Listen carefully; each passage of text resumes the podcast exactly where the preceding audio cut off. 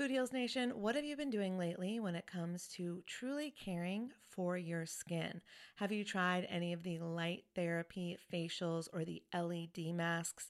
I've shared on this show how I use lasers to completely remove my brown spots in the past, and I love anything that can help me with wrinkles or blemishes or redness or scars. I find a lot of great products on YouTube that I test out, and I've just discovered a new brand. It's called LYMA. And when you see the before and afters on YouTube, you're going to be a convert too. They are changing the way that you care for your skin on actually a profoundly scientific level. This is the LYMA laser. It's the world's most powerful clinic grade cosmetic laser device and the only laser FDA cleared for at home use. Why this is important is because I was spending I'm not going to tell you how much, way too much money years ago when I was getting rid of those brown spots, when I was really healing my skin. And now this same type of technology is available at home, and I'm here for it. I am so excited. So, this is a near infrared laser light that penetrates deep into the dermis, simultaneously working on your fat, muscle, and bone to give you like a non surgical facelift. It transforms your skin. It helps skin issues like wrinkles, sagging, blemishes, pigmentation, redness, breakouts, and scars. And it does this with zero damage, zero pain, and zero downtime. And I remember the lasers that I used to do, they did have some downtime. So this is great. Make sure to check out some of the before and after photos on the website so you can see what I'm talking about. They have YouTube videos too. But the reason it's groundbreaking is it uses that near infrared low level light technology, which is completely cold and painless, and it's 100 times more powerful than an LED. And the craziest part is you can even use it with a full face of makeup. So check it out for yourself. Visit lyma.life. L is for live, Y is for younger, M is for masterful, a is for approved, and learn more about the LYMA laser. If you're interested in trying one today, you can sign up for their newsletter. Tell them that Food Heals sent you, and please let me know if you order one. I want to hear about your results. Again, it's lyma.life, L Y M A dot life. Y'all, oh my God, Food Heals Nation, I just got the softest sheets and pajama set from Cozy Earth, and I had to go and get you a discount code too so that you could experience the coziness as well. You can visit cozyearth.com, use the promo code Food Heals, and you'll get an exclusive 35% off. So, Cozy Earth, it's like your one stop shop for what they call the luxury she deserves. So, listen up, guys because this could make a great gift for that special someone, your girlfriend, your wife, the mother in your life. And don't forget, Mother's Day will be here before we know it. So get a gift for the mom or moms. Here's a nice little gift you could ask for. Anyways, let's start with the sheets to transform your sleep. The coolest thing about Cozy Earth bedding is that it is temperature regulating. So you stay cool, which is so important when you're sleeping. Plus, they are just so soft. It feels like I'm sleeping on a cloud. Plus, I love the Cozy Earth quality and longevity promise. All products come with a 100 night sleep trial and a 10 year warranty. So, incorporating Cozy Earth products into your self care routine can enhance your sleep quality and just overall wellness. So, Again, this is the luxury you deserve. You can treat yourself to the ultimate in comfort and indulgence with Cozy Earth bedding and sleepwear and prioritize your self care and sleep health. And while you're at it, don't forget to check out the bamboo pajama set. It was awarded Oprah's favorite things in 2019, so you know it's good. I love the softness and breathability of the fabric, and it has these really great side pockets. And don't forget that by supporting our sponsors, you support this show. Head over to cozyearth.com, use the promo code FOODHEALS for an exclusive 35% off, and go get your mom the luxury she deserves on Mother's Day at cozyearth.com with promo code FOODHEALS. Holistic Voice presents the Food Heals podcast with your hosts, Allison Melody and Suzy Hardy. Join the Food Heals Nation and learn the secrets to go from feeling unwell to healing yourself. Warning side effects of this podcast may include increased health and vitality, thoughts of living longer, an increase in sexual activity, feelings of joy, cravings for kale and quinoa, and a spike in Tinder matches. In rare cases, women have experienced a strong desire to stop asking their boyfriends if they look fat and in. If you experience any of these symptoms, post a selfie to Instagram immediately. All right, welcome, Food Heals Nation. Thanks for joining me. I'm Allison Melody. Today is a throwback, a mashup. It's so much fun. In honor of Valentine's Day, we have stories of true love, self love, breakups, bad dates, heartaches, how to dress for romantic success, and of course, how to manifest. Did you like my rhyme? I'm very shameless about my rhyming over here. Um, so I hope you enjoy it. It's a bunch of clips that I pulled together. I had so much fun re listening to some older episodes, and some are from this year, and some go all the way back five years ago. So lots of fun clips to play for you today. But first, a couple of quick things. Thank you for your feedback about Ask Allie. I will definitely continue if you continue to send me questions. I saw an influx of people joining the Facebook group. I'm so grateful to have you. Just go to foodhealsgroup.com and you can join the Facebook group. Ask me your questions there and I will answer them on future episodes of Ask Allie. And that's where I'll update you on things that are going on in my life. Like I know many of you were very curious and many of you very um, supportive and upset for me about me being censored on my platform, which is the software that I use to run my entire business, censored me for making false medical claims, which is, you know, absurd. And censorship and, you know, I'm not going to get into it on this show because this show is all about romance and love, but I will give you updates on Ask Allie. So stay tuned for that. And I'm also so excited because I just booked my first trip to Europe since the pandemic. So um, I have been traveling throughout the pandemic, but I haven't left the country other than Mexico and Jamaica. So I'm going to Northern Europe. I'm going to Tallinn, which is apparently, I haven't been there yet, but one of the most beautiful cities in Northern Europe in Estonia. So I am so excited. I already started packing, even though it's two weeks away. So, what I like to do is get my suitcase out and just start adding things that I know that I'm going to need that I'm not going to need in the meantime. So, I add certain clothes that are of the perfect weather for where I'm going and that type of thing. And I'll just start adding to the suitcase. And it's just like a fun way for me to get excited about a trip. So, I love doing that. And one of the things that I was so excited to start packing because I want to keep my immunity super boost on my trip was my Organifi. So, in my last shipment, which you may have seen me do an unboxing on Instagram on my stories, but in my last shipment, I got all the travel packs. So, I, I'm so excited because all I have to do is bring my vitamins, my powders in my backpack, and I can just bring a water bottle, obviously empty because you can't bring any water, any liquids um, into the uh, security. But once I get there, I can obviously fill up my water bottle with water.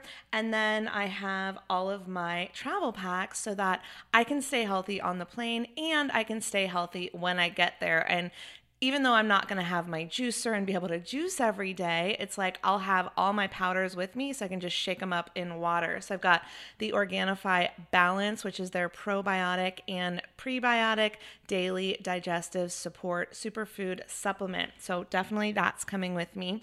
And then of course I'm holding it. Hope you can hear you can might hear the box shaking, sorry.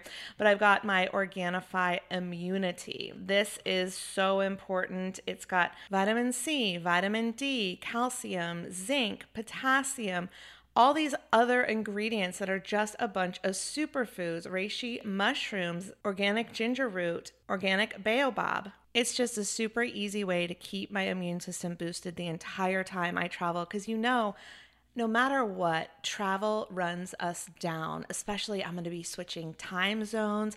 It's going to be cold. Like, I have to bundle up. I have to boost my immunity. I know that I'm going to be probably walking around outside in the cold. We're going to be staying out later than I'm used to. It's going to be all day of exploring, which is so much fun. But you know how it is. It takes it out of you. Travel takes it out of you. Jet lag, plane planes, trains, automobiles. It's three flights to get there. So I have to go to Washington, Germany, and then Tallinn. So three flights to get to Northern Europe. Um, I'll also be taking my Pure Original. So that's the Organifi Pure. That one's for mental clarity and digestion. And I do like the mental clarity aspect because, you know, I will I'll, I'll be sleeping on the plane because it's a 7-hour flight to Germany. And so it's not that long, thank goodness, but you know, the whole thing with three flights is very long. And then you get there the next day and you're all confused. So I'm very excited to have a little bit more mental clarity. So that'll be my Organifi Pure. And then, of course, I've got all my other powders. I think I'm just going to put a couple of the green powders and stuff like that into a plastic bag. Um, but I love these travel packs, and I just bring my water bottle with me, shake it up in the plane in the morning, bring it with me. I'll stick them in my purse because then if I'm at a restaurant later or something and I'm feeling run down, you know, order a water, drop a, little powder in. Don't worry, they don't look at you weird. I do it all of the all of the time. I did it in Mexico all of the time. No one cares. Like they're just like, oh, get it, girl. They don't think you're doing drugs. They think you're doing vitamins. don't worry. So that being said, I'm packing for my trip. I'm really excited, and I just wanted to share with you how excited I was for all of Organifi's travel packs that they sent me. And it's all superfoods. It's all immunity boosting superfoods so that I don't get sick. You guys know I rarely get sick. I haven't been sick in I don't remember the last time that I was sick. It's been so long now because I'm super boosting every single day. And y'all, don't worry, I'm still enjoying my wine, okay? Haven't given that up. I'm still sugar light. You know, I still have my vices. I still eat my chocolate and wine, all right? So, wish me luck on my trip. I've already identified plenty of um, restaurants with plant based options that I'm going to check out. So excited for that. But if you want to try and get your Organifi on, maybe you have a trip, even if it's a road trip, planes, trains, automobiles, wherever you're going, I love the travel packs. And of course, I love all their products. You guys know I do the Organifi Gold at night. I do the Harmony. I put that, mix it with a little milk and sometimes coffee because it's like a chocolatey coffee cacao drink. Anyways, um, it's a great product. I am so grateful that I get to work with them this year. You're going to hear me talk a lot about Organifi. So check it out. If this is resonating with you, you can also experience Organifi's high quality superfoods without breaking the bank because Organifi does take pride in offering the best tasting superfood products on the market at a price that works out to less than $3 a day. That's worth it to me. Go to Organifi.com slash foodheals. Use my coupon code foodheals. You'll get 20% off your order. Organifi.com slash Food Heals, 20% off. All right, Food Heals Nation, happy, happy Valentine's Day. And I hope you enjoy this fun, sexy mashup throwback. All right, roll it, Roxy. The Food Heals Podcast starts now. All right, first up, it's a throwback to my interview with Josh Trent back to episode 273. He got to come over to my studio, which was always great back in West Hollywood. And he talked about how he had just recently manifested his true love. And I'm happy to report that they are now together and they have a healthy baby. So, congrats, Josh. And anyone listening, here's how you can manifest your true love too. Roll it, Roxy. You manifested this relationship after a powerful experience. Oh my gosh. This so so if anyone has heard of Paul Chek, I was on Paul Chek's podcast April 29th, which was my 39th birthday in, in Texas after the, the paleo conference. Happy belated birthday. Thank you. And, Where you were a speaker. That's right. I was yeah. I was moderating a panel with like Dave Asprey and, and some other really powerful people that are I, I, believe doing great work. No one's perfect, but everyone's doing the best they can. There's a lot of great speakers there, and Paul was one of them. Mm-hmm. And Paul had me on his podcast. And what was fascinating about Paul is that I, I, really look to him as a mentor, and it's been 10 years to like get there, yeah. you know, to really, because I read his book in 2008. And so there I am on his podcast, and he turns to me out of the blue and he just goes, So, what are you most excited about right now? And I thought about it, and I said, Okay. I'm most excited about calling in divine partnership. Like I, am I'm, I'm desiring and I'm calling in sacred union. He goes, oh, well, let me help you then. Would you like help? And I said, sure, I would love to get help. Hell yeah. And so he says, great. I'm going to give you Paramahansa Yogananda's soul union prayer. Okay. And Paramahansa Yogananda, for people that haven't heard of him, this was the man who was um, the autobiography of a yogi. He also yep. founded the Self Realization Fellowship across the world. One of their headquarters is in Encinitas. Mm-hmm. It's on the 101. If you're driving down, it's got these gold temples on it. It's koi pond, just incredible place. And he said, This is what called in my wife to me. And my wife was halfway across the world, and I kept reciting this Paramahansa Yogananda's prayer. And when I said it, it allowed me to see her face one day when he was meditating in between lectures. Amazing. And then one day she came into the hall and it was her. And he said that his whole meridian system just like activated. He could barely walk. He was mumbling, like it was so powerful. This, this, this, di- this divine union, right? And so he said, Are you ready? And I said, Yeah. And, and he gave me this prayer and he said, Bless me that I choose my life's companion according to the laws of perfect soul union. Bless me that I choose my life's companion according to the laws of perfect soul union. And then he paused and he said, That's your prayer. That's your practice. If you're ready, so is she, but be patient. Mm. And I can even feel it right now just talking to you about it because it was so powerful. I, I don't know. It was like it was like he was channeling Paramahansa Yogananda or something. Nine days later in the desert, I went out to go take a breath work session and a mm-hmm. podcast with Anahata Ananda, who's a very powerful breath worker in Sedona. And I meet this girl, Carrie Michelle, on Cathedral Rock in Sedona. And the next thing, I'd been chatting with her on Facebook and we just kind of met out there. I had no expectations. And I meet this woman and I knew right away, I was like, I really, really like this woman a lot. Like, this is like a deep soul kind of contract here unfolding.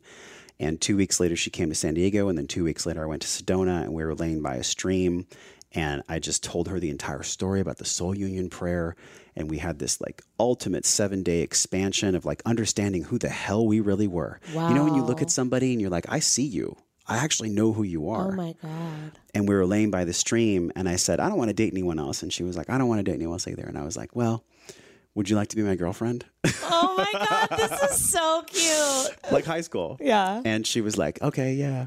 So so so that ju- it just happened, and and it's a testament to three years of like a dark night of my soul, where it just for three years, from like 2016 to 2019, was me just being with me and just like understanding all the dark ass parts of myself Yeah. and doing a lot of breathwork journeys and plant medicine and a lot of healing work and just really getting in there and just letting go of a lot of the things that happened for me, right? In order to prepare me for this union. It's all divinely guided. It's everything is divinely guided. Well- whether we want to admit it or not. You just said it. It happened for you, not to you. That's right. And that's the mind space we have to be in, right?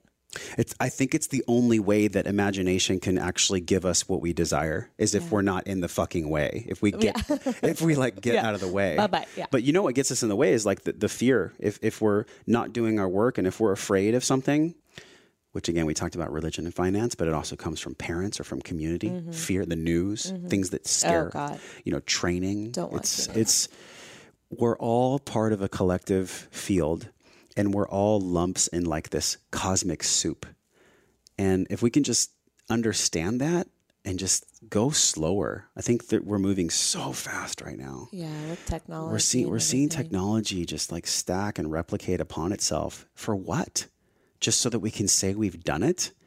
like how do these technology executives sleep at night? The ones that are just chasing the top line revenue so they can make processors cheaper and speed faster. Like who are you actually serving? Mm-hmm. Like are you really making this world better? Or are you just making money? Well, I think we can make money and make the world better. That's possible. that is absolutely possible. It's a reality. but the pharmaceutical industries and the 5G industries don't understand that. But I was going to go back.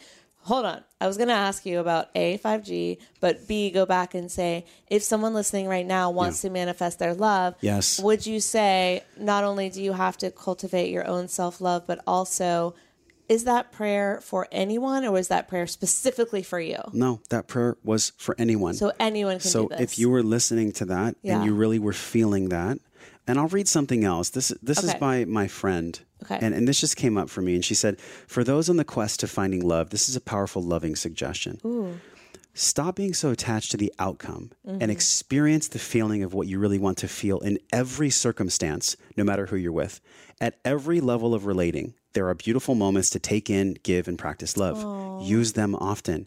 You will find that the more you can be in the vibration of love unconditionally, the more love will boomerang its way back to you. I love that. And that's what you and I are talking about.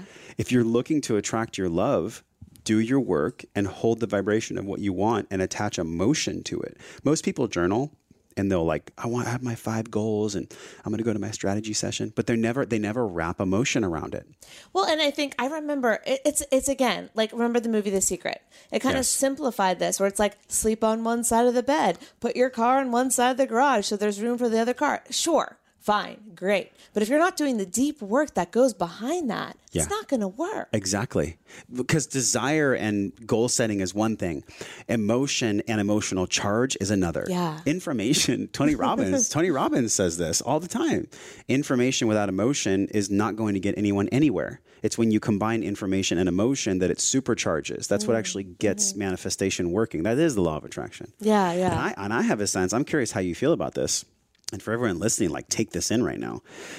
The law of reciprocity and the law of vibration, I can sense they're on the same frequency. In other words, the law of attraction, I'm putting out into the world what I want. Well, if I'm putting out love and I'm putting out service and I'm not hardcore expecting something in return, the law of reciprocity is going to bring it back to me. Like Yes. Shanoa talked about with the boomerang. Yeah. So the law of attraction and the law of reciprocity is really the same thing. It operates in the same vibrational code.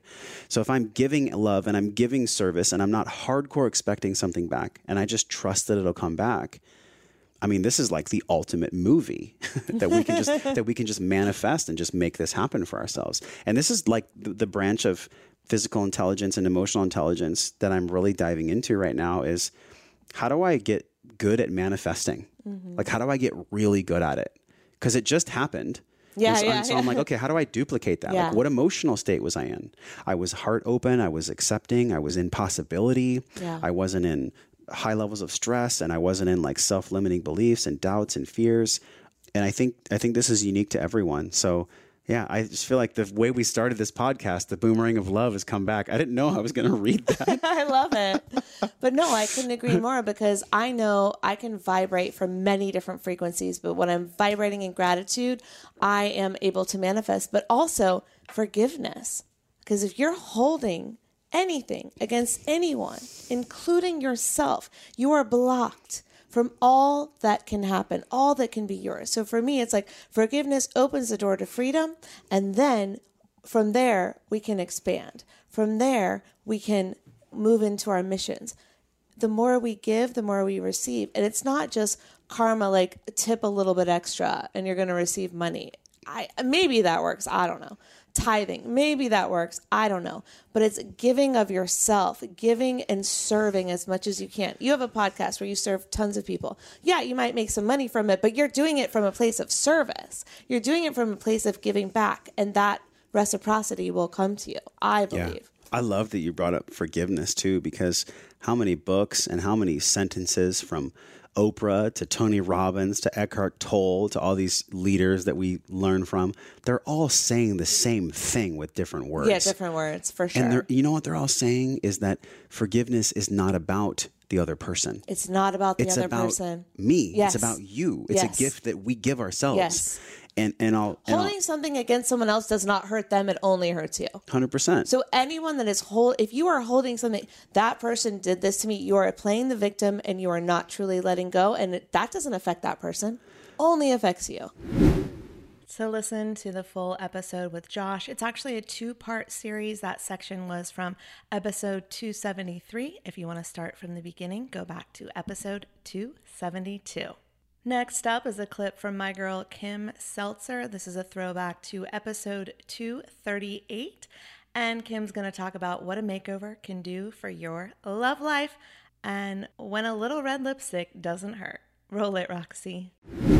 How do you see your clients or just people in general giving away their power or taking their power back through the clothes that they choose to wear? all the time. I mean, I'll throw myself under the bus first and foremost. I mean, when I was like wrapped in my black cocoon clothes, you know, forever, um, I I didn't realize that it was my kind of shield, my love shield, because I was so scared of being seen. Because then, if I got the attention, well, then what the heck do I do?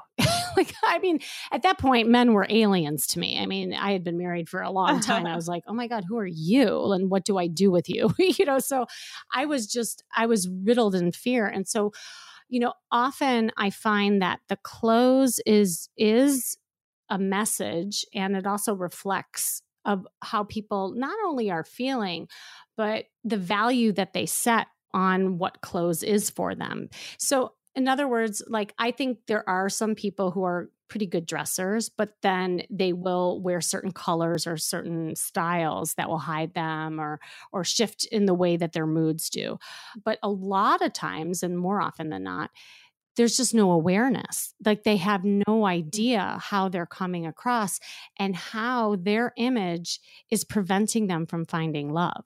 I know that almost sounds like superficial, but I can't tell you how many times I've seen this. There was this woman who hired me just for dating coaching because, you know, sometimes people will hire me just for styling or just for the coaching or just for, you know, whatever it is that they need or confidence. But um, she thought her clothes were great seriously like she and actually her mm-hmm. clothes were very expensive i could tell it's not like she you know didn't know about you know good brands and she enjoyed the shopping aspect but she showed up in all beige and the clothes were literally three sizes too big because she was tiny and she mm. was she has indian skin and you know there were certain colors i knew that were going to look fabulous but she had no makeup on and the beige and she was just looking washed out and tired. But on top of that when she showed up to meet me she had a huge shawl around her. I'm like okay wait we're going flirting and you're wearing a shawl like, like, do you know what I'm saying? Like, it just, and I'm not just talking like a sexy shawl, you know, like, like, you know, it was like this, it looked like a blanket. I don't know how else to describe it.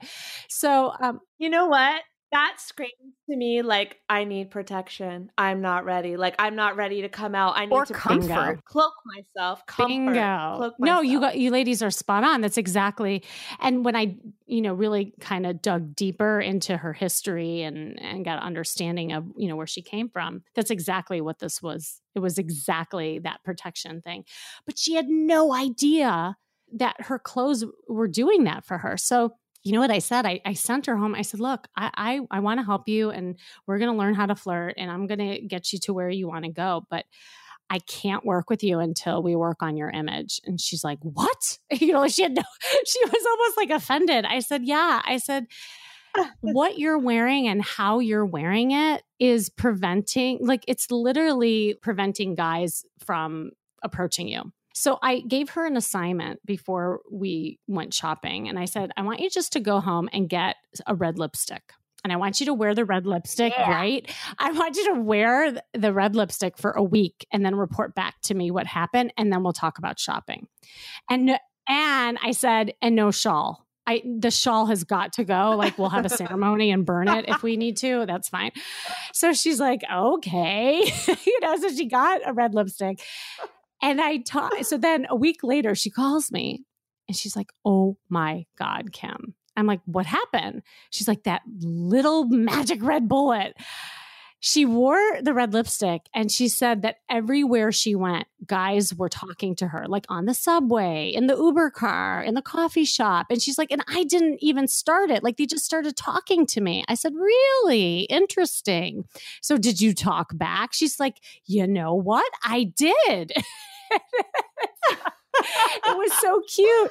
It is something that's so like fun and exciting to do, especially when it comes to dating or just, you know, reigniting some fire in couplehood. It's just, you know, having that kind of feeling sexy, you know, and it really is about how you feel and your mindset that transcends to the guy and then the guy sees you as sexy too so i always tell people and i'll go back to the red lipstick but men love women who love themselves and same is true you know it works in reverse as well and so I always tell people this isn't about the man. It's not about the woman. This is about you and how you view you. And that's why this stuff is so powerful that I'm talking about. And so, going back to the red lipstick, what she realized is that when she had gotten these guys' attention and they started talking to her, her confidence grew to then have conversation and engage in that way. And it gave her that confidence. And she started feeling more sexy, more confident, and liked by men each day that she wore it. You know, again, it was like a vehicle for change. And then from there, we did go shopping. And the happy ending is she landed a great guy, you know, after we coached together. And so the research about the red, this is so fascinating because I've been saying this for years. You know, like if you want to get a click on your pick on Bumble, wear a red dress. If you want to walk into a party and attract a guy, wear a red. Like it doesn't matter red boots, red shoes, red lips, all of it. And so they found biological, I finally found an article this year about like biological reasons why guys like it. Because, I mean, without being so gross, I mean, think about it. That's the color of menstruation. So, you know, it's fertility, but it's a subconscious Wow. thing. So they, they're attracted to it to procreate. Wow. I've okay. never I know, heard isn't this one crazy? before. I love That's it. not. I, w- I would have never I guessed know. that. I know. I mean, I just I think we know that red, uh, you know, stops people in its track. I mean, look, sirens are red, stop signs are red. You know, like it does stop people. But the for men in particular, I thought that was so fascinating. Hey, Allie. It is. What? Food Heals color theme Uh, is red. oh, nice. Yeah, we got our red walls. We've got our red artwork. red has always been in our Those are so fiery. I love it. We're just one I big uterus. right? Sorry, men. I'm sorry. Sometimes we get a little feminine. I love it. Always a pleasure hanging out with Kim. Go back to episode 238 to hear the full interview.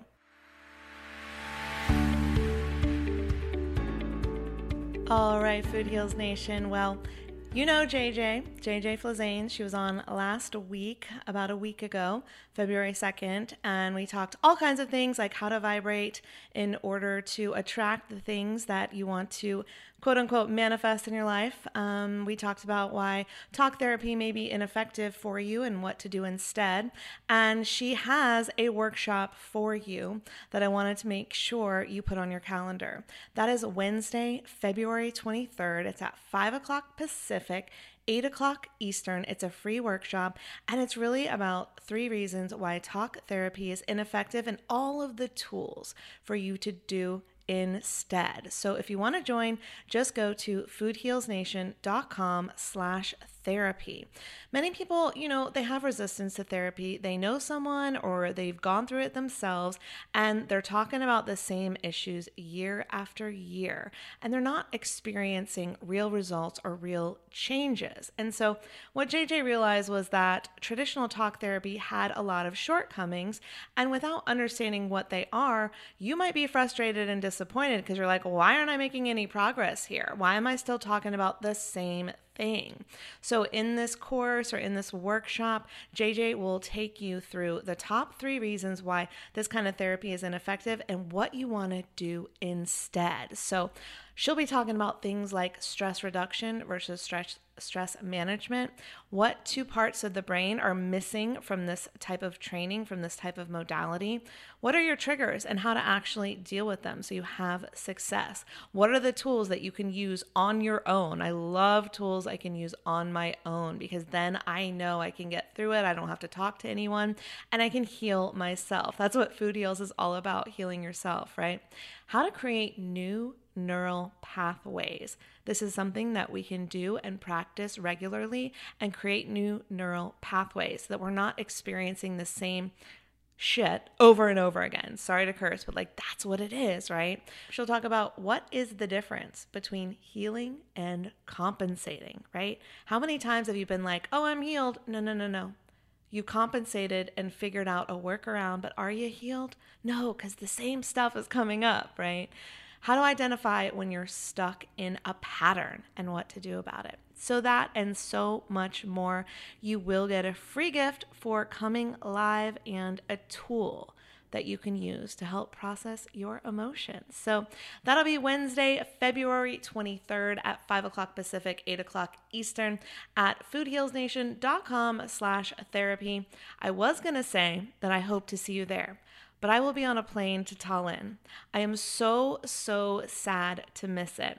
I know a lot of Food Heals You students will be there. I appreciate some of you who gave me some good feedback on the JJ episode. I got some nice DMs about it. I appreciated you, Jennifer, um, longtime listener and friend, for posting to Facebook that you were listening to me and JJ and you could listen to us forever and we made your day. So you made our day by posting that. So, you guys, if this is of interest to you, just go check it out. I'm really sorry that I can't be at this one, but I will be at future ones. So, she's going to do some more trainings and I would love to be there. Um, so, you guys let me know how it goes. Um, and yeah, just go to foodhealsnation.com slash therapy and sign up there. All right, back to the show. Happy Valentine's Day. Next up is my interview with Stephanie Kwong, co hosted by Ashley Fillingham. That was from the summer, episode 330. And Stephanie talks about an experience that she went through that's pretty shocking and how she turned it around to manifest her true love. And she's so happy now, you guys. She is in a loving, wonderful relationship. So happy, happy Valentine's Day to all the lovers out there. Roll it, Roxy. Tell us about you had some very traumatic for women experiences with your dating life, which, you know, that is a facet of our self love programming as well. Because yes. as much as your mother showed you unconditional love, no matter what, we can all be hurt in love. And so tell us what happened there with the love of your life at that time. Mm, girl. Well, it wasn't just sorry. it's okay. Let's just open this wound right now. Don't you worry. No. Um, so I the I think the one that you're you're referencing was the last relationship before the one I have now, which was about six years ago. And it's interesting because I actually old pattern called in or attracted men who cheated. Um, I have had mm. four total and wow. one great yeah one fantastic relationship when i was in my early 20s but he didn't fit the model of how i thought i should be treated by a man like he was mm-hmm. actually nice to me. so, oh dear. Yeah, I was like, oh, God forbid you're a good guy. yeah, stop being so nice. Why do you? Are you being so kind and supportive? This is really odd. And so I rejected him and pushed him away, which is actually what happens, right? Anything, whatever we believe and at the time, for a very long time, I believed that I was unlovable just as I was. I was like, the only way I could get love is by achieving or by doing things for people. I never felt enough in relationship. Um, and because of that, I had attracted men who reflected that, these are men who cheated. And can I just pause for yeah. one second? I, w- I wish we had an audience right now because I would say raise your hand if you can relate to what Steph just said. I mean, my hand is in the air completely. Yeah, yeah. Ashley, I mean, it's like this is, and I'm I, am i am a student of psychology as well. You're a student of psychology. This is stuff that we're now really into and obsessed with, and it is psychology 101. But gosh, I didn't, I had no idea, and I rejected love in the same way, and um, feeling the feelings of unworthiness that I had, and when I when someone someone wasn't a bad boy and treated me well, I'd be like, "What are you doing?" and what it was in my 20s too. Yeah. Like, Why are you so nice to me? Yeah. Like, what's wrong with you, buddy? And like, it's just fascinating. And now I can see it completely different. And I've completely changed my life. That was 20s as well. So long, long time ago. But I just wanted to, to shout that out because I feel like that is very relatable. But yeah. please continue. Yeah. And so it's interesting because how the mind works is whatever does not jive with what we believe. Right? Whatever's programmed in our subconscious, whatever in our external world is in opposition to that, it's actually perceived as a threat by the mind. So, hence the if I believe I'm unlovable and you're now coming at me with a ton of love, it's perceived as a threat by the mind. You're like, what do I do with this? This isn't right. This isn't a line. Get out, get out. And we get rid of it. So we'll sabotage it, destroy it, or we'll run away from it, which is what I did, right? I broke the relationship and went off my way on my way and then the next person i dated was a sociopath it was perfect and oh we know a couple of those i know nothing about that yeah i was like oh this feels familiar okay this is what's right yeah treat me like shit yeah. and lie to me like and gaslight me it's so that was what i'd been accustomed to and so after that one actually I took a break and I was like, okay, that was probably the most toxic one I had dated. And I took time to start healing but didn't do enough because in, in the next relationship that I called in, I was like, oh, this guy is different. and he would never cheat on me. He wouldn't even lie about the silliest little things. Like I, Mm-hmm. Well, I'm not going to say, but well, because it, well, I'll just say, but basically, I needed a landline because with coaching, if my cell phone cut out, I didn't want to do that to a client. So I told my boyfriend at the time, I said, Hey, can you get a landline? And if you tell them that you have like a learning disorder, they'll actually give you a really easy number. And I wanted a really easy number. And he goes, uh, I'm not going to lie about that. And so I thought, oh, this guy won't even lie about the tiniest little thing like that. Hmm. And so he's very trustworthy. And I had him. He'll actually use that to make you feel bad about yourself. Yeah. And so, Yeah. yeah, absolutely. And and I pegged him in so many ways just by observing him. It's like, wow, he's a very honest man. And I actually gave up some of my non-negotiables to be with him Wow. because at least I was like, I was so deeply desperate to not be hurt that I was willing to give up things that were extraordinarily important to me in a partnership. right. And then we moved in together. We'd been together for three years, moved in, talked about getting married, having children. And I meditate every day. And after a morning meditation, I got the direct divine command that said, checkmatch.com. Oh my God, I have chills. Yeah. And that's how he and I had met. And so I logged in with my old passcodes. It took me to his profile. Uh, I saw that he had taken, swiped photos off of my, my Facebook page of him and put it onto his profile. And Wow. it said, online now, DM me. And I still remember what I read in the bio, it in the what it started. It said, I just broke up with my girlfriend. She's amazing, but not the one. I'm looking for a little spoon to my big Oh spoon, my- and on it went. Oh my God, Stephanie. Oh, my heart hurts. Yeah. And to clarify, clarify, clarify for us, he had not broken up with you. Nope. No, we were living together, talking about having kids, getting married, you know, all the things. Yeah, still doing sweet things for me. So I was like, this guy's different. I have to know how you confronted him. we need the dirty details. okay, so I texted him and I said, "Hey, do you have an active profile on Match.com?" Question mark. And then I wrote, "Oh, actually, looks like you do. It says online now. DM me." And then I, after that, I wrote, "I'm out." And then he called and called and called and called. I didn't pick up, and I literally called one of my best friends. She's like, "Grab your stuff and Bear, my dog, and get over here right now." And so Mm. that's what I did. And I went over to her place and didn't talk to him for a few days. I mean, literally, what are you going to say to me? Yeah. What are you going to say? Regroup. Come on. Stand in your power. Wait till you can stand in your power. And I know everyone has their different um, ways of responding or reacting to cheating, but I think because it had been so frequent for me, it was very black and white. Like, you do it, you're done. Yeah. And so there was no discussion really for me. And I also realized because I've been doing all this personal development work at this point, I was like the common denominator is me. It has nothing to do with these guys, right? They they didn't do anything wrong. What is what is going on with within me that I keep attracting the same dude? And I thought I had done enough like healing, you know, with the last one, the sociopath, but I hadn't. And it's also when I later realized the deep work in the subconscious. That's what changed the game. So I could read all the books that, that I wanted to, or you know, do all the burning rituals of what I don't want and releasing them on the full moon. But if still at a deep subconscious level, I held these beliefs of feeling unworthy of love, feeling unlovable, feeling not good enough. It didn't matter. That's what was doing the picking for me still, which I thought I had changed. But again, I only did it on a conscious level, not on a, con- a subconscious. And when it's conscious, you're constantly engaged in these mental gymnastics of trying to outsmart your own self. Mm-hmm. And you know what's funny is when you said, you know, there's only so much I can burn under the full moon. Ashley and I were literally talking about this other the other day. We're like, all right, enough writing and burning. Like we're done with this. Like why is it still coming back? There's only so much writing and burning we can do.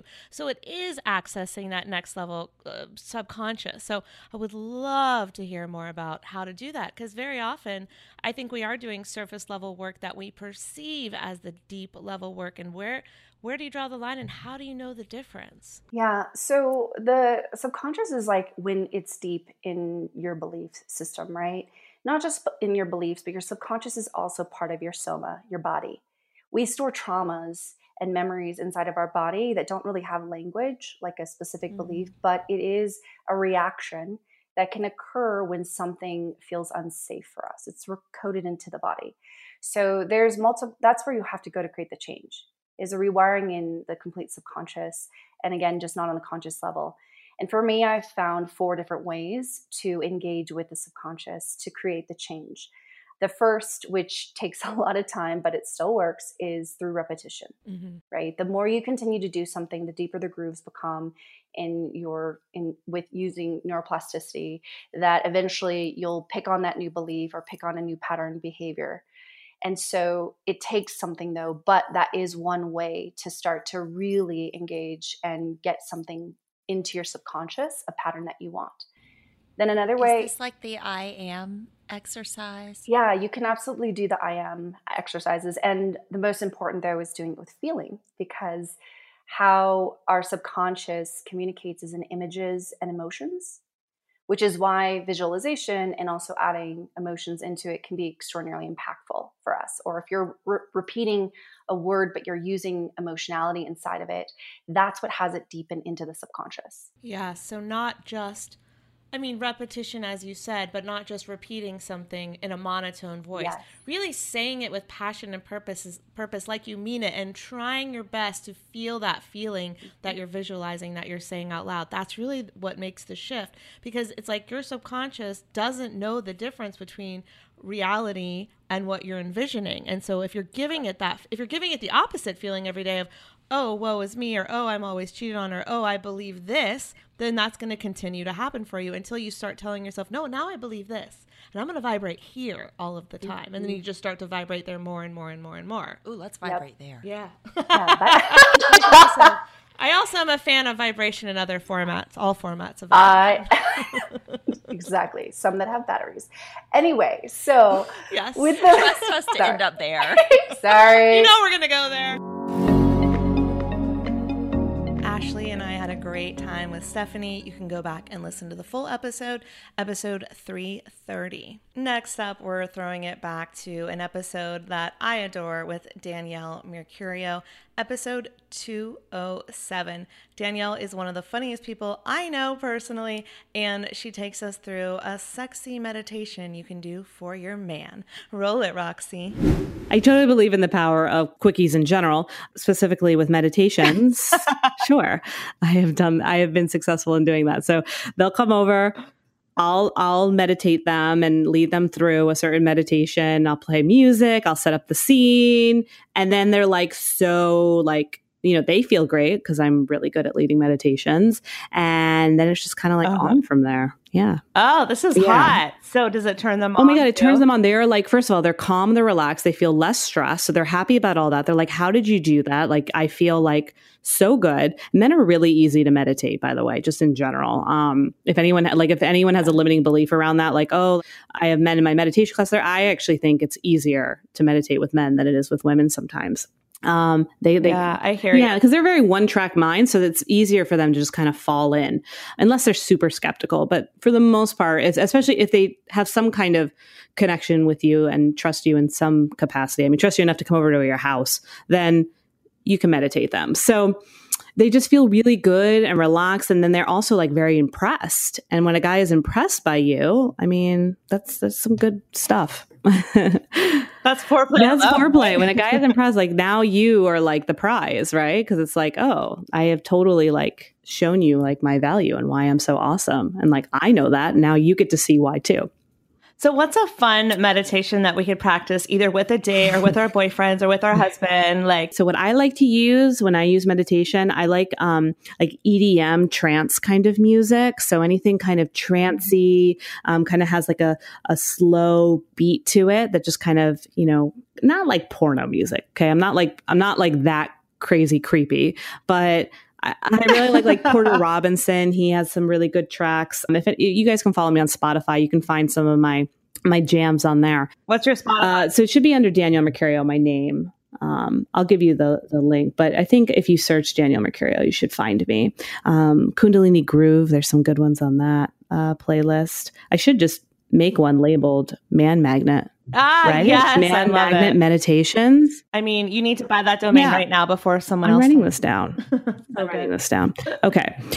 See, inspiration happens when you're podcasting too. You never know when it's going to happen. You never know when it's going to hit. never know. So yes, something like that, something that has like a good beat to it. Don't don't play like a Kundalini track. Like that's gonna throw them off, right? Or like anything like super Indian infused, like that might throw them off. You don't want them to think it's like weird or woo woo. Not when you're introducing them to this, right? Exactly. Yeah. Like one time I got a, I brought a guy over and, we, and I showed him my Ouija board. That was not, and I saged him. That was not a good idea.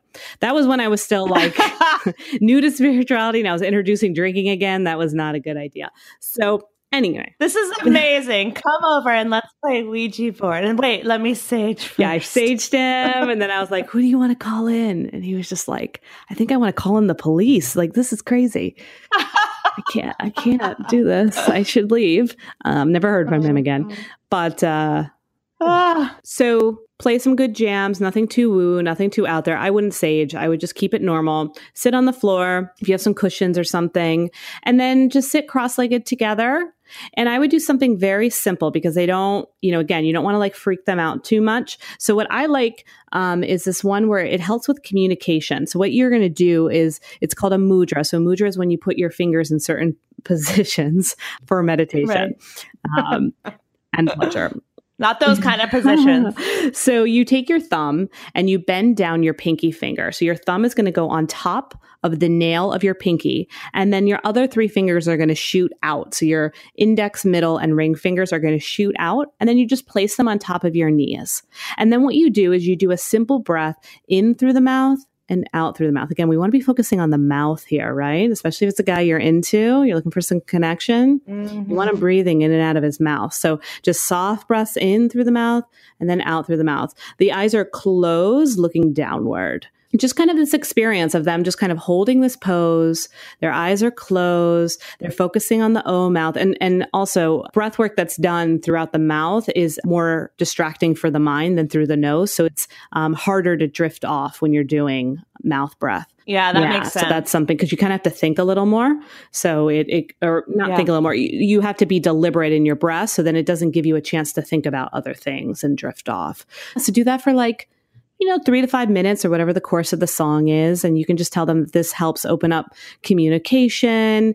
Um, it's going to promote less stress. It's going to help them clear their mind and just yeah and just take them through it and if you want to sometimes i'll say some things during it i don't know just to kind of pep them up a little bit like during it I mean, like, give us an example. You have to go there now. okay so like the song's playing and and I, I don't start talking right away like first i'll guide them right like just like close your eyes and you know gently starting to inhale in through the mouth and just letting it take its time before it feels ready to release back out through the mouth, long and deep, right? You want to use words like that, long and deep, just kind of undulating the I breath, love your meditation. right? undulating the breath in, letting it go, and just continuing that cycle of breath, allowing yourself to feel at peace in this moment. All that matters is here and now right? See, it's not creepy to say that. So all that matters is here and now. And then you just kind of let them be in it.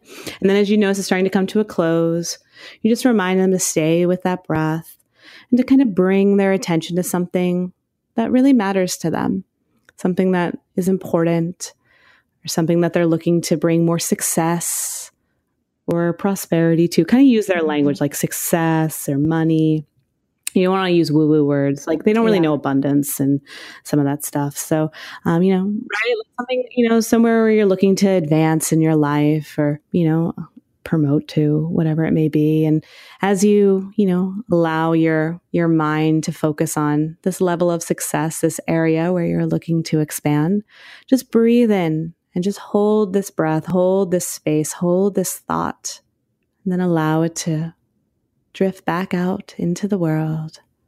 And repeating again, bringing that breath in through the mouth, holding it in, and just holding this thought, holding this notion of success, of expansion, of having impact, letting it go. Once more, breathing it all in, holding and releasing. And then allowing yourself to come back to your body, relaxing the breath, relaxing the hands. And when you're ready, you can open your eyes. Oh my God, I just went with you the whole time. Yeah, I love and then they it. open their eyes and they're looking at you, baby. It's a good moment. and then And you then you make, make out. Who else wants a free, fresh bottle of olive oil shipped straight to their door? Let me back up. The first time I went to Italy, I finally tasted real olive oil for the first time. It's not that I had never had olive oil before, of course, in the States, but the difference was I was having olive oil made fresh from olives that were growing on the property in Ravello off the Amalfi Coast. It was an experience I will never forget, and I ended up shipping like six bottles of it home because I couldn't bear to go back to store bought processed olive oil. Well, the same thing happened to TJ Robinson. He's also known as the olive oil hunter. He learned that olive oil packs the most flavor and the healthiest nutrients when it's fresh from the farm. And that's the problem with your typical like supermarket olive oil the olive oil is not fresh. They can sit on the shelf for months, years, growing stale. And that's why I'm so excited that I now get my olive oil direct from small award winning farms. Thanks to TJ, who I just did an olive oil tasting with, which was so fun. I absolutely fell in love with their vibrant, fresh, grassy flavors. They're totally delicious. They're great on veggies, pasta, salad, you name it. And TJ has his fresh pressed Olive Oil Club. And Food Heals Nation, he will send you a full size bottle worth $39 of one of the world's finest, most artisanal olive oils, fresh from the latest harvest, but he's only going to charge you $1 to help cover shipping. There's no commitment to buy anything now or ever. It's his gift to Food Heals Nation. So you can get your free $39 bottle for just $1 shipping. Taste the difference, taste the freshness. You can go to Get Fresh 323.com. That's getfresh323.com. You'll get your free bottle and you'll pay $1 for shipping. Getfresh323.com. Always a party and lots of laughter when you're hanging out with Danielle. If you want to hang out with us, go back to episode 207 for the full interview. Next up, Suzy and I are talking with Laura Petersen and Erica Mandy about some of their favorite or most horrifying dating stories. And yes, they all have to do with online dating, most likely, you know, Tinder and all the swiping apps. Oh my gosh. By the way, who has seen The Tinder Swindler? I am obsessed. Oh my god. If you've seen it, should we talk about it? Um I won't talk about it today, but oh, it's so interesting. It's so good. And I don't want to give away the ending, but what happens is pretty shocking. Um, the whole thing is shocking. And uh, if you want to talk about it, maybe we'll talk about in a future episode or post in the Facebook group. We can have a discussion. Anyways, I don't want to bore you with that on Valentine's Day. I want to scare anyone, but it's a scary world out there, ladies. Be safe. Um, but luckily, Erica and Laura's stories aren't that bad. They're just pretty funny. So roll it, Roxy. Tell us your first date horror story. So this was this was the first and last date with this person. So I was living in Portland, Oregon at the time, and I actually was trying out match.com and I had I had one little success story with that, but this was not that.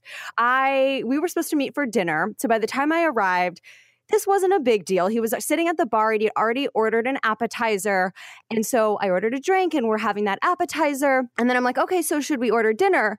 And he's like, I think we've had enough. And I'm like, Whoa. okay, then. I don't know what you're trying to tell me, but that's fine. Maybe we had a misunderstanding about whether this was dinner or not. So then we start talking about career. What do you do? You know, I'm a TV news reporter. And so he's like, yeah, I looked you up. And, you know, on your website, the picture that you chose, your smile is really fake looking and it looks like it's really photoshopped. So you should probably pick a different picture. That- and I'm like, okay. First of all, it's not photoshopped, but thanks for telling me that my smile looks fake on our first date. And I didn't ask for your right. opinion. So I'm like, okay. So now my guard's up a little bit. I'm like, okay, I'll try, I'll give this guy a pass. So then we keep talking. And his next question is, so what's your favorite movie? And I tell him, you know, I don't know if it's because I'm a journalist and I see different perspectives, but I don't really have one favorite movie. I kind of like a handful of movies for different reasons, depends what mood I'm in. And he says, You must not know what you want out of life if you can't pick one favorite movie. I always think that's a sign of someone who's indecisive. Oh. And I'm like, oh my God, could you like what else is this kid gonna say? This is Um, and on top of that, just to put I know, right? I don't understand why people think this is acceptable. I don't know if it's it's not necessarily funny, but I was like, get me out of Yes. here. Shut, please. on top of that, he had something going on on his lip. I'm not Wait, saying wait, it was wait, any his I- lip? I, don't know what it was. Okay. Yeah, but the thing is, then he asked me to share his drink, and it Was you know, herpes? there was no explanation. Of course it was. I don't know. What else could it I- be? If it's a blister. But uh, then why are you asking me to share? That's fine, but then don't ask me to share your drink. You know, I'm like, so I was like, I had to turn him down. I I mean, it just felt like one thing after Why did another. he ask you to share his drink? Like, was it? like, taste my drink. Like, oh, try this. This is good. Ew. And I'm like, I'm good. Ew. So with after all these insults, and I was like, no way we're into each other. But then he actually did ask me to go for another drink somewhere else. And I'm like, first of all, I'm still hungry. I haven't had dinner. and second of all, uh, no. So thankfully I just went home and that was the end of that. So nothing too crazy, but I just don't understand why people ask or, or say these crazy things on a first date and think that like I don't know that we're in kindergarten, and if you insult someone, maybe that's flirtatious. No, those I don't insults know. are absurd. I mean, this guy must have so many issues with control. And that's why, I mean, everyone's online. I get it. But like, he probably is still not married unless he found someone that could put up with that BS that gives it right back somehow. Well, you know, the hardest part about all this is that, like, if you had met just in a social setting, what makes online dating so hard, or just even meeting, you can't even call it dating if it's just a meet and greet, right? But like, what makes it so hard is you can usually suss these things out. If you're just if you just met at a party or a fundraiser or a bar or whatever, you could like figure out no, there's something off with this guy. But because you go there and you read their the the you know the profile and the pictures are like the best ones. Obviously, you photoshopped your smile, so you know like so we all kind of lie or like try to put our best foot forward. But you can't. You have no opportunity to like get rid of or like weed out people that otherwise you would be like, no, no thanks. You kind of go there expecting like, oh, or at least being hopeful. And that's why when when it doesn't turn out or when you have experiences like that, it's like, ugh. Yeah, and we even had a phone conversation beforehand that went really well. And so it was really shocking that in person he maybe that's what happens when he gets nervous or something. I don't Could know. be. Well, at least there's a happy ending to your story because now you are happily, blissfully married. That's true. And he does not. He he loves my pictures. And he loves and we watch movies all the time together. share And you're drinks. photogenic. Yeah, it wasn't even photoshopped. I think he was just I don't know. I think you're right. It's probably about control. He may have been intimidated. Maybe he thought you're too. You know what I mean? Like, uh, uh, that's just weird. Who knows? Yeah. Thankfully I, I never saw or heard of him from him again. so we were we were done. Well, it would be the worst if you like ran into this person later and you're like, oh, hey. what if he listens to the podcast? Maybe. then he needs to change his habits. You're listening, whoever you are. change your ways. We've got, we've got advice for you. All right, Laura, what's your most hilarious dating story? Okay, so mine is actually kind of the opposite from Erica's in the sense that it's the guy didn't do anything wrong, it was me. So, so I was in this relationship for seven years. It was like my first and only boyfriend, and it lasted forever. And when I finally was able to let that go, because it definitely wasn't the right thing for me, I went into try the online dating. And just like Erica, I met this guy on Match.com. And I thought he was really cute and I was really excited to go out. But I mean, I was like new to dating. I mean, I was like in my late 20s and I had never actually like really dated. So I was like brand new to everything. and so he said, let's go out to dinner at this fancy restaurant in Scottsdale because I was living in Arizona at the time. Now I'm in San Diego, but I was living in Arizona back then.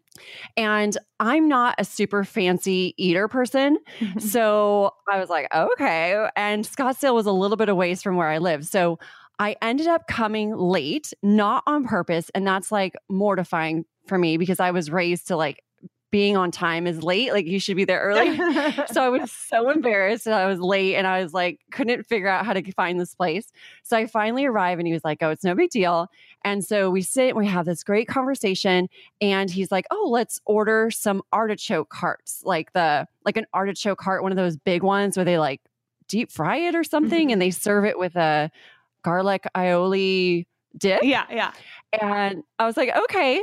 So that comes and we start to eat it and i grab like a big leaf of this artichoke and i put it oh, all Uh-oh. of it in my mouth and i start chewing it you didn't know how to art- just- you didn't know how the art the etiquette of art the artichoke. I had no clue the etiquette of the artichoke. So I had never eaten one like that in my entire life. So I'm just chewing on this forever and it's not going away. and I like I like look over at him and I, I see these like little shells that he had put down. So it was kind of like edamame where you like squeeze out the meat in the middle and then you put it down. Yeah. Oh my God. So I finally realized that's what you're supposed to do. And I'm so embarrassed. So I'm like trying to play it off and I'm hoping he doesn't notice. so I spit this like masticated wad into my napkin as like secretively as I possibly can. And I kind of wrap bowl it up, ball it up in a little ball in my napkin and just put it in my lap and thinking, okay, it's fine. And we keep on talking. We like it was a great time.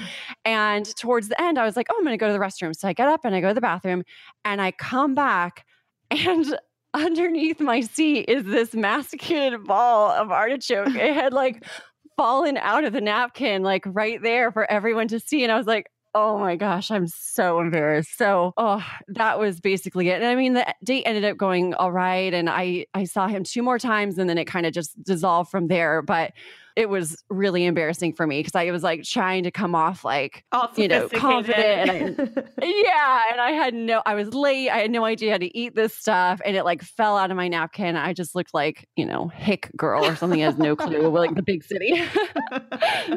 I love it. Oh my god! But he didn't even know. It sounds like I mean, if he noticed, he didn't bring it up. So at least that was good. But that's a sign I mean, of a good man. Actually, that's like you know Yeah. what? That's pretty embarrassing. I'm not going to say a word.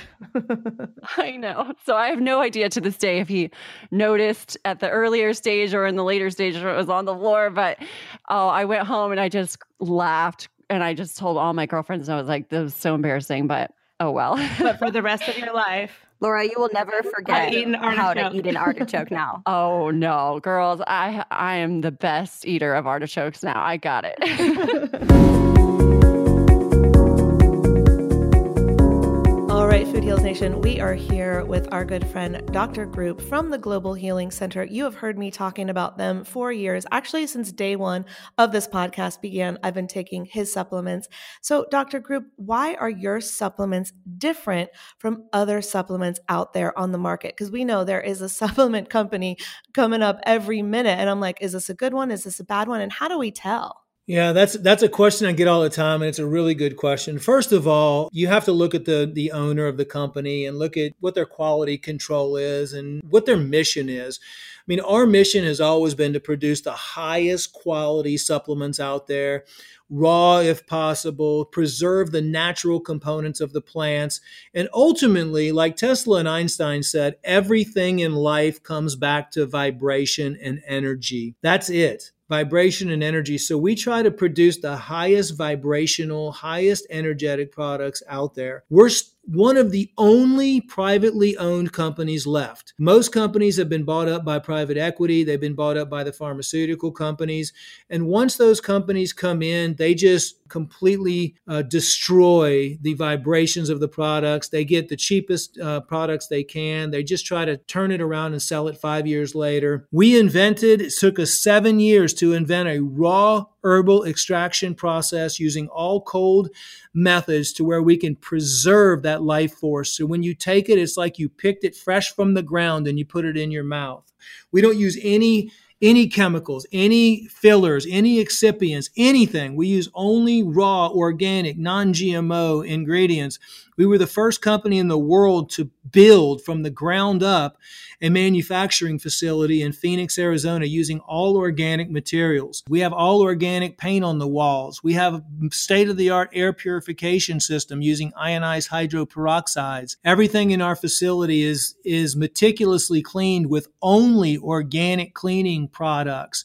We play music for the herbs. Um, not only that, we only use triple distilled biophotonic water that we infuse light and sound frequencies into as the base of our raw herbal extraction process. We we created an Ormus supercharged minerals to, to even impart a higher vibrational frequency into all of our products. So we're constantly looking for ways to increase the efficacy, increase the power, increase the vibrations, the energy of our supplements to make the best possible nutritional supplements in the world that you can take and you can get results with. Wow. I was already your super fan. I am so blown away. I mean, this is incredible. I don't think there's any other company out there doing the amazing work that you are doing. And I trust you guys with all my heart and soul, and everyone that I can, I will refer to you. So, Food Heals Nation, make sure to go to globalhealing.com. Everything you need is there. Use the coupon code FOODHEALS21 and you will get 20% off your order. Thank you so much for that discount, Dr. Group, and thank you for being here. Oh, you're welcome. I mean, we're just here to help as many people as we can, just like you. The next clip I wanted to include because I do think it's also important to talk about how to get out of a relationship. And so this is a clip from my interview with Whitney Lauritsen and Nicole Dersweh from earlier this year, where we talk about how to get out of um, narcissistic, abusive relationships. Roll it, Roxy. There's a another book I want to bring up uh, called "Adult Children of Emotionally Immature Parents." Mm, yeah, a lot of good ones. Yeah, well, I mean, you know, I gravitate towards trying to figure this stuff out, and totally that book is really lovely. It's not necessarily about narcissism, but it's about healing from distant, rejecting, or self-involved parents. And narcissism is all about being self-involved. And one point in that book is that we tend to gravitate towards situations that we have experience with because we know how to deal with them. Yes.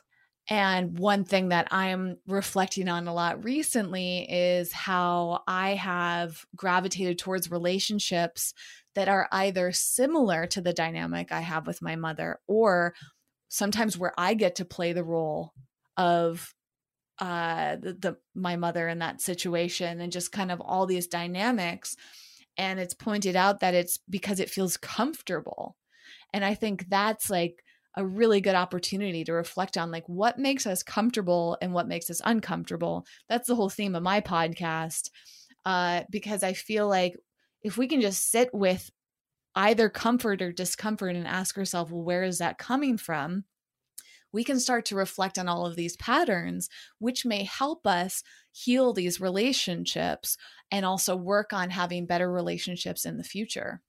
This is so good. So, as an empath, which I know both of you are, as a highly emotional person, which I say in a good way, not in a bad way in any way, shape, or form, but narcissists, sociopaths, these type of energies are attracted to us. And so, am I going to play the victim and go, God, these narcissists always get me. They always love me, like poor me. Or am I going to take my power back and I'm going to go, well, let me heal what it is within inside myself that keeps attracting these relationships to me because there must be a reason, something unhealed within myself. So, if I can take responsibility for what's unhealed within myself, whether it's childhood or just a recent relationship or whatever it might be, then I can take my power back and say, no, no more narcissists in this in this lifetime. Um, and if you come, I reject you immediately. I see you coming from a mile away, and I don't accept that relationship into my life. But it takes me going, what do I need to work on? What do I need to heal? And I I follow a lot of like psychology and stuff like that on Instagram. A lot of them are funny. And there are so many memes that are just like, oh, yeah, you just got out of that breakup. Well, you're going to get into the exact same relationship unless you heal what it is that got you into the first one, because it is a trauma with a parent or an unhealed relationship with someone from your childhood, or it could be something that happened in your 20s or 30s. Who knows, right? But if you can figure that out when you were hurt and heal the hurt, then those people stop being attracted to you and you're going to attract the right relationship into your life. So I'm all about law of attraction, learning from the past so that I can move fully into my future. And here I am thinking, I got this. I'm done with the narcissist. And guess what? One walks right into my life, threw me for a loop, and I go, okay, there's more shit Allie's got to dig up, right? So it's a learning lesson. And each time I'm in the relationship, I'll heal a little bit more. But my goal is to not attract these people anymore. And if I do, be like, no bye, no trying to please them, no trying to make it work, none of that. It's just I see the red flag and I run for the hills immediately. Not I see one red flag and I overlook it. I see two red flags and I'm like, ah, he'll he'll learn. I'll fix him. Like, no, sis, you will not fix him, right? Like, no. Totally. And I think that's why understanding all of this is so helpful because you don't get caught up in the emotions of it. Like you can look at it for what it is more objectively. And I love what Nicole is saying before, too, is reflecting with your friends. I have had friends, including Nicole, in uh, narcissistic relationships. And I remember one in particular. Uh, a, a, a friend of mine was dating who we later found out with, was a narcissist. And I did not like him at all when I met him, and I couldn't figure out why. And then another mutual friend had the same reaction, mm. but hmm. we were afraid to say anything to our friend because our friend seemed so in love with this narcissist. And again, we didn't know he was a narcissist. So we just kind of let it play out. And then she finally figured it out and she came to us and she's like, I wish you had said something. And we actually like made a pact like in the future if any of us are dating someone and we see the red flags as friends, we give each other permission to bring it up. I love uh, that. But it's it's a tricky thing, right? Because we're all looking at relationships through different lenses of our experiences. And not only do we have to like figure out why we as individuals are doing something, but, you know, our perception of somebody else may not always be true. And, and so it's actually kind of humbling we're not always right about someone. Even Ali, to your point, you may see a red flag and run, but maybe it isn't a real red flag. Like some of these things you just don't know until you're in them. And so it's not always preventable.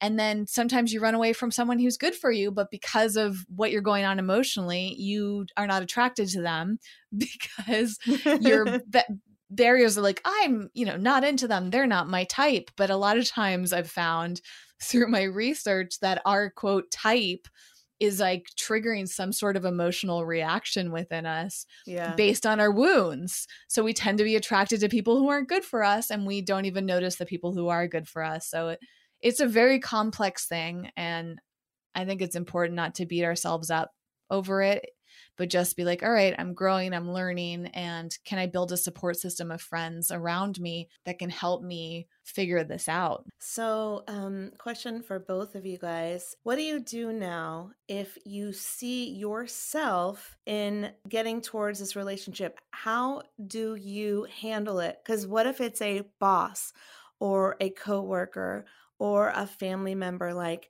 and it's not necessarily uh, you can't just go bye boy bye. Like nicole what would you recommend or what what do you do to protect yourself in these situations? Because now once you start seeing him you can spot him pretty quickly in my experience. Now i'm like okay you're going to stay at this distance. I don't we're not going to be best friends. We're not going to date whatever it might be. Um, but what happens when you're you might be in a life situation that you can't control like it could be you have to work together um, or you have it is your friend's boyfriend. You guys have to hang out together and she hasn't gotten the memo yet. Like, what do you do? so, I'm really lucky to be entrepreneurial and I get to choose who I work with, but that wasn't always the case. And I have had narcissistic bosses in the past. So, one skill that I learned was, you know, basically, you don't want to be narcissistic supply, right? So, you want to do a technique that I learned in, in my book called Gray Rock and gray rock is a very neutral response. Like a gray rock, if you think about a gray rock, it's a very neutral color. It just lays there, right? It's almost like the animal equivalent of like playing dead. So when you're triggered by a narcissist or they say something that is, you know, sharp or, you know, critical, eh, you know, whether it's a boss or a family member, the, the worst thing you can do is have a big emotional reaction because they're feeding off that reaction. They're kind of getting off on the fact that they were able to affect you. So one of my favorite uh, defense mechanisms is gray rock, and you just simply you you show a neutral reaction. You you don't react at all.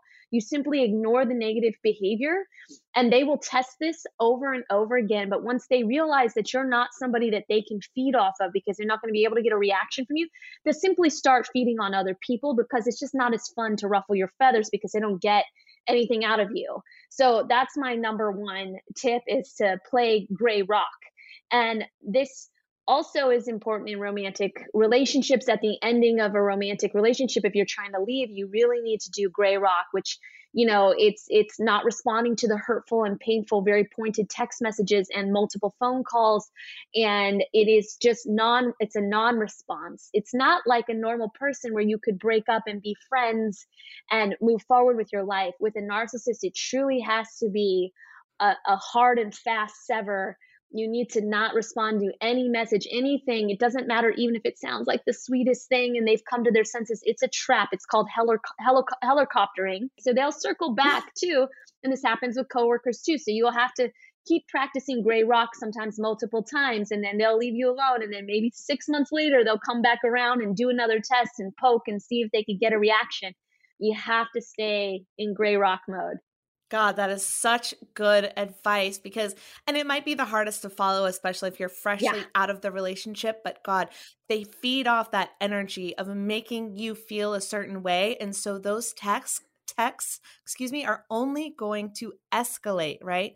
We know this because we've experienced it because I didn't play Gray Rock enough times to know that it never ends up well. It's not that you can just go back to being friends if you ever were friends before. You really have to cut it off because the moment you respond, they realize I still have power over her. And this feeds their supply exactly like you said. So I think that is brilliant advice. Yeah, and it also starts the withdrawal, which we, maybe we can talk about that later, but it starts your withdrawal period over too. So I don't know if you guys experienced that, but there's when leaving a toxic narcissistic relationship, there's actually a chemical withdrawal period.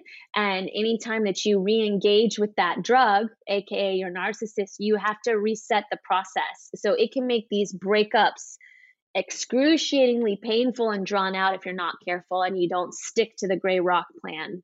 This is why people get back together multiple times before the final breakup very often. That definitely happened with me for same, sure. Same. I broke up with my narcissist three times Yeah. until I finally, okay, yeah. I'm here. I'm, I showed up to class. I get the message. You are not. Thank you, universe. Got Yeah. it. How many more times do they need to prove it to Yeah. me? Like you are not fixing anybody. So, to hear the full interview with Whitney and Nicole, it's just episode 348. So, that was only a few months ago. And last but not least, we're talking with Elise Carr about jade eggs and spicing up your sex life. And I included this clip because it's literally one of Suzy's favorite episodes. So, in honor of my original OG co host, Suzy Hardy, I wanted to roll this fun, sexy clip for you. Roll it, Roxy. These are like Suzy's favorite topics. I know. Welcome, Elise. Oh, angel ladies, Alice and Suzy, thank you so much for having me. I love that you literally said my yoni is ready to, to receive all this magical wisdom and these beautiful Not- experiences. not We- everybody's we, gonna- love that. not everybody's- No, no, no. not everybody's gonna get Not that. in an inappropriate way. I don't get it. Explain it now. really, the yoni is like the entire female sex reproductive area, All- all, the way, all the bits. all the way up and inside, and all the juicy bits right to your ovaries. So it's a very empowering oh, space. Oh, even to your u- ovaries. I didn't even know that. yeah, everything about the female sacred But I, sexuality. and, and I also consider it like your first your first chakra and all of that energy, like your your your feminine power. yeah, right? and second chakra too. and 2nd Mhm. chakra, So one we- and two. Yeah. Is yours ready, Allison? Uh, I am ready. This is getting off to quite the interesting start. so let's talk about our. This is very. This is a very um, important, I think, topical subject right now. You know, just the other day, I was reading how Gwyneth Paltrow is now advocating holding jade eggs in your vagina to increase mm-hmm. sexuality and. I'm and sorry, fe- what? Yeah, yeah. I don't know heard- what that means. A jade egg. I I don't know what that is. Okay. it's a, j- a We're going to teach you all about it. Somebody teach me. You guys are soul sisters, Allison needs a and crash I helmet. Need to be, I am the student, and you are my teachers. It's a jade, the stone jade, right? Uh-huh. Gemstone in the shape of an egg, because the in Chi- in Chinese uh, culture, the jade is very uh, actually it emits a lot of energy and is very healing and is very a sign of power. And they wear a lot of jade. So uh, I don't know where she picked this up from, but she I just saw the article briefly in my eye doctor's office where she's advocating putting jade eggs uh, after her vaginal steaming uh, Okay. rant. Have you Mhm. heard about that? Okay, we'll get to that too. Uh, but she's saying hold a, a jade egg in your vagina to increase, uh, I guess, Kegel uh, muscles. Uh, increase your tension of your Kegel muscles and also energetically it's supposed to help your femininity and female energy and sexuality so All right, Elise. I have been trained in, in this sacred art, and there actually aren't many women around the world still existing that are. And this is a practice, as you mentioned, that is actually Chinese, but it goes back many, many, many generations. And it's something that the Chinese royalty used to use. It was very much underground, it was a hidden Mm. secret. And then it was later taught to uh, a sect of women called the White Tigress. And, and I've trained with the lineage of this through my teachers and masters and, and now I'm, I'm really excited to be sharing this wisdom with, with women and, and clients around the world. I don't just sell jade eggs I, i'm really passionate about women knowing what to do with them. Otherwise it's like what do i do with this? Because we've read an article or seen a little clip here or there. So it's really important to have the knowledge and the awareness. And, and as you touched on it is something that's used for, you say Kegels, we say PC. So PC is short for the pubococcygeus. It's like our little hammock like muscle that for women sits between, charmingly, the anus and vaginal opening. And it's important to strengthen this, not to overdo it, but to strengthen it, whether or not you choose to be having children, whether you've had children or whether you have no desire. Sometimes people say, oh, it's really good to do before you have a child. Well, yes, it is great. And it's also great to do after you've stopped bleeding post giving birth. But just for our general well being, our general physical well-being it's brilliant but then we've also got yeah the emotional ability to to be able to release to soften to connect deeper with your divine feminine because really you're focusing on a space that is through many centuries also been traumatized it's been something that's been neglected. Sometimes there's a lot of shame and abuse. I was just gonna say and, shamed, uh, yeah. and trauma. Yeah, huge, huge, huge, huge. So learning to work with the jade egg as a sacred ritual, as a sacred practice to connect deeper with yourself, to heal those spaces, to let go of that wounding and that trauma that we hold in our emotional body. And sometimes, you know, it feels like it's in our physical body. It can be a massive release for many women. It can be very empowering for many women. And then there's the other side of things, what often gets glamorized, and that's the yes, the likeliness that you're going to develop more sensitivity because we know the vaginal wall is, is muscle. So, like we flex any muscles and we work them with weights, the jade egg essentially acts like a small weight and you're essentially working the muscles of vaginal wall around that weight which is going to increase sensitivity so while it's also going to be pleasurable for you if you choose to perhaps you know be on your own or self pleasure it can also be more pleasurable for your partner for your beloved if that person is a man you can be able to literally learn to be able to hug their lingam we call it in tantra which means wand of light also known as the penis so you can learn to the, the Wand of penis- light. Wand of light. We can elaborate on that later. Hold that thought. Learn learn to hug it learn to embrace it. So it feels you know deeply held on a physical level but you can find that this can actually enhance the intimacy and, and a deeper connection between you and your beloved as well. And yes orgasms can be part of that. Now someone who's you know come from this sacred ancient path and as a tantra practitioner I don't buy into the concept that we just want to have multiple orgasms. I'm more about having an orgasmic experience through life and enjoying the journey. So, while yes, using the jade egg can allow you to soften, open, and welcome more orgasms into your world, that's only like putting your toe in the ocean of how powerful the practice of the sacred jade egg can be and, and utilizing that with, with other elements of the sacred sexuality and spirituality path that I personally teach and advocate. Wow. So, that's a little taste of the jade egg. And, and you know, just so we know, also when you buy these online, we've got to be careful what we're buying here. There's a lot of people who are advocating carnelian eggs and rose quartz eggs and obsidian eggs, and you can put any kind of egg up there. Be really cautious. Now, we have to understand that because this has been around for so long, these people knew what they were doing. They invented it, they created it, and there was a reason why they used the jade egg. You know, the jade for the egg, you know, I should say, that deep green color or a lighter green color, the authentic jade, because as you touched on, ladies, this actually has many properties that are deeply connected to the feminine. It also helps balance out the heart space. You know, we know our chakras, and, and in the standard kind of chakra system that we're aware of with the seven internal chakras, the heart space is a green space. So, by using the jade egg in the yoni, you're actually helping balance out this space within you as a woman, which goes between your sex organs and your heart and your breasts. So, you're doing yourself a real service by using the specific color egg that it's intended to be and not you know i'm not saying you can't go and experiment and play but it's not going to give you the same effect it's not the ancient sacred traditional way so just be aware of that Okay, ladies.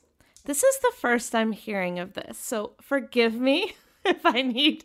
You're some more blushing. Are you blushing right now? Suzy, I have to ask my co-host Elise. Has have you ever used the jade egg? No, no, I have not. I have um, um, practiced Kegel exercises on my own. I have been to Tantra class, although when I was single, not married, I've been dying to take my husband um, to this Tantra practice group that I know of. Um, we have not been yet, but I my and my even even going that far, and I went as a single woman. That was kind of intimidating because I didn't know what to expect.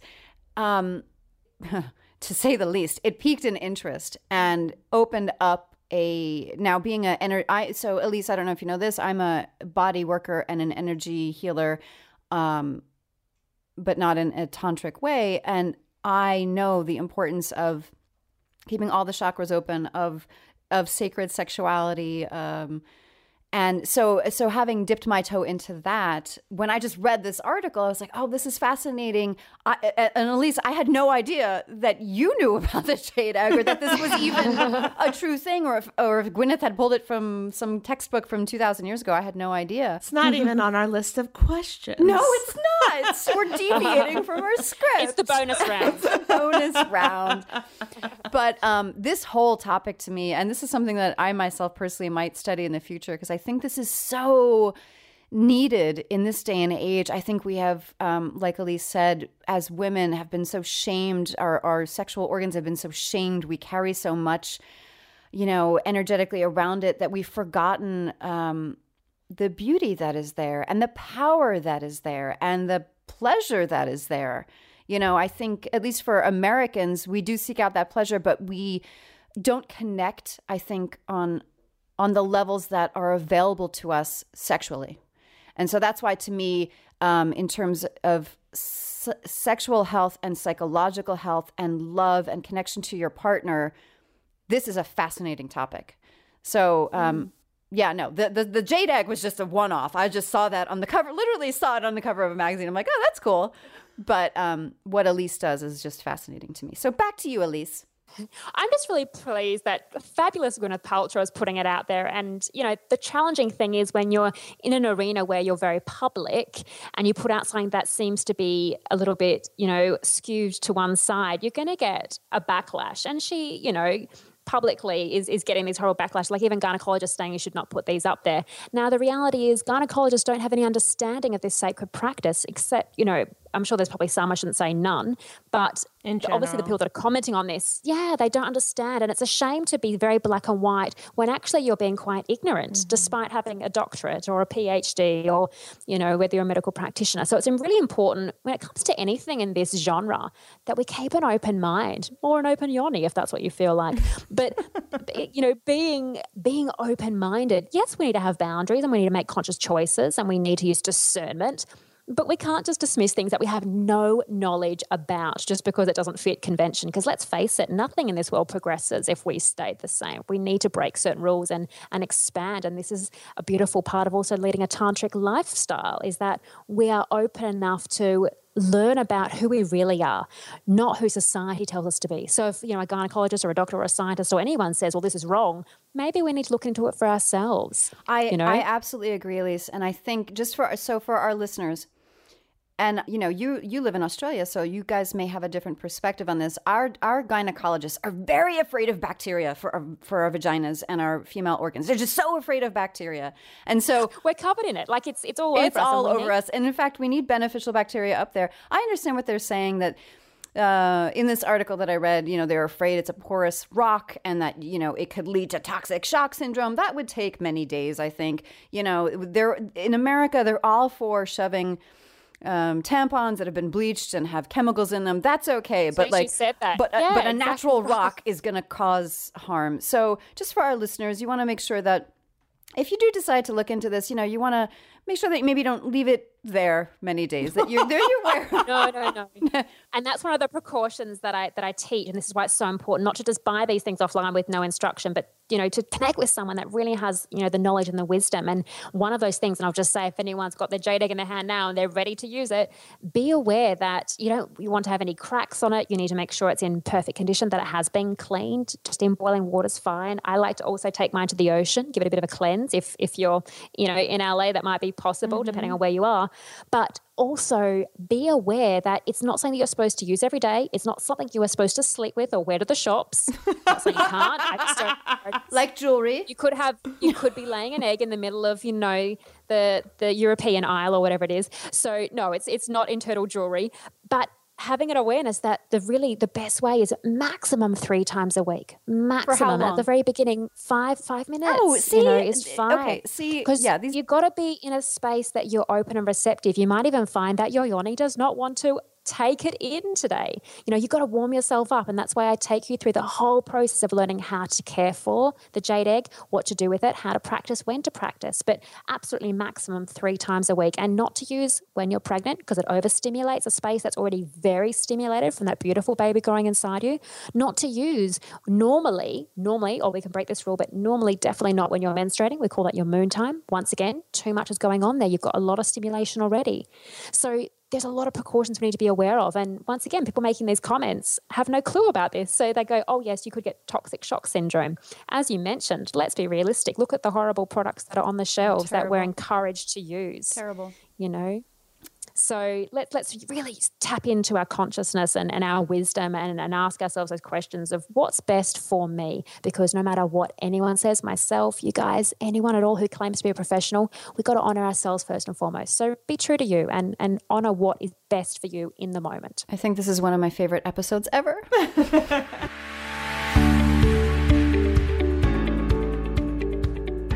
All right, to hear the full episode with Elise Carr, go back all the way back to episode 138.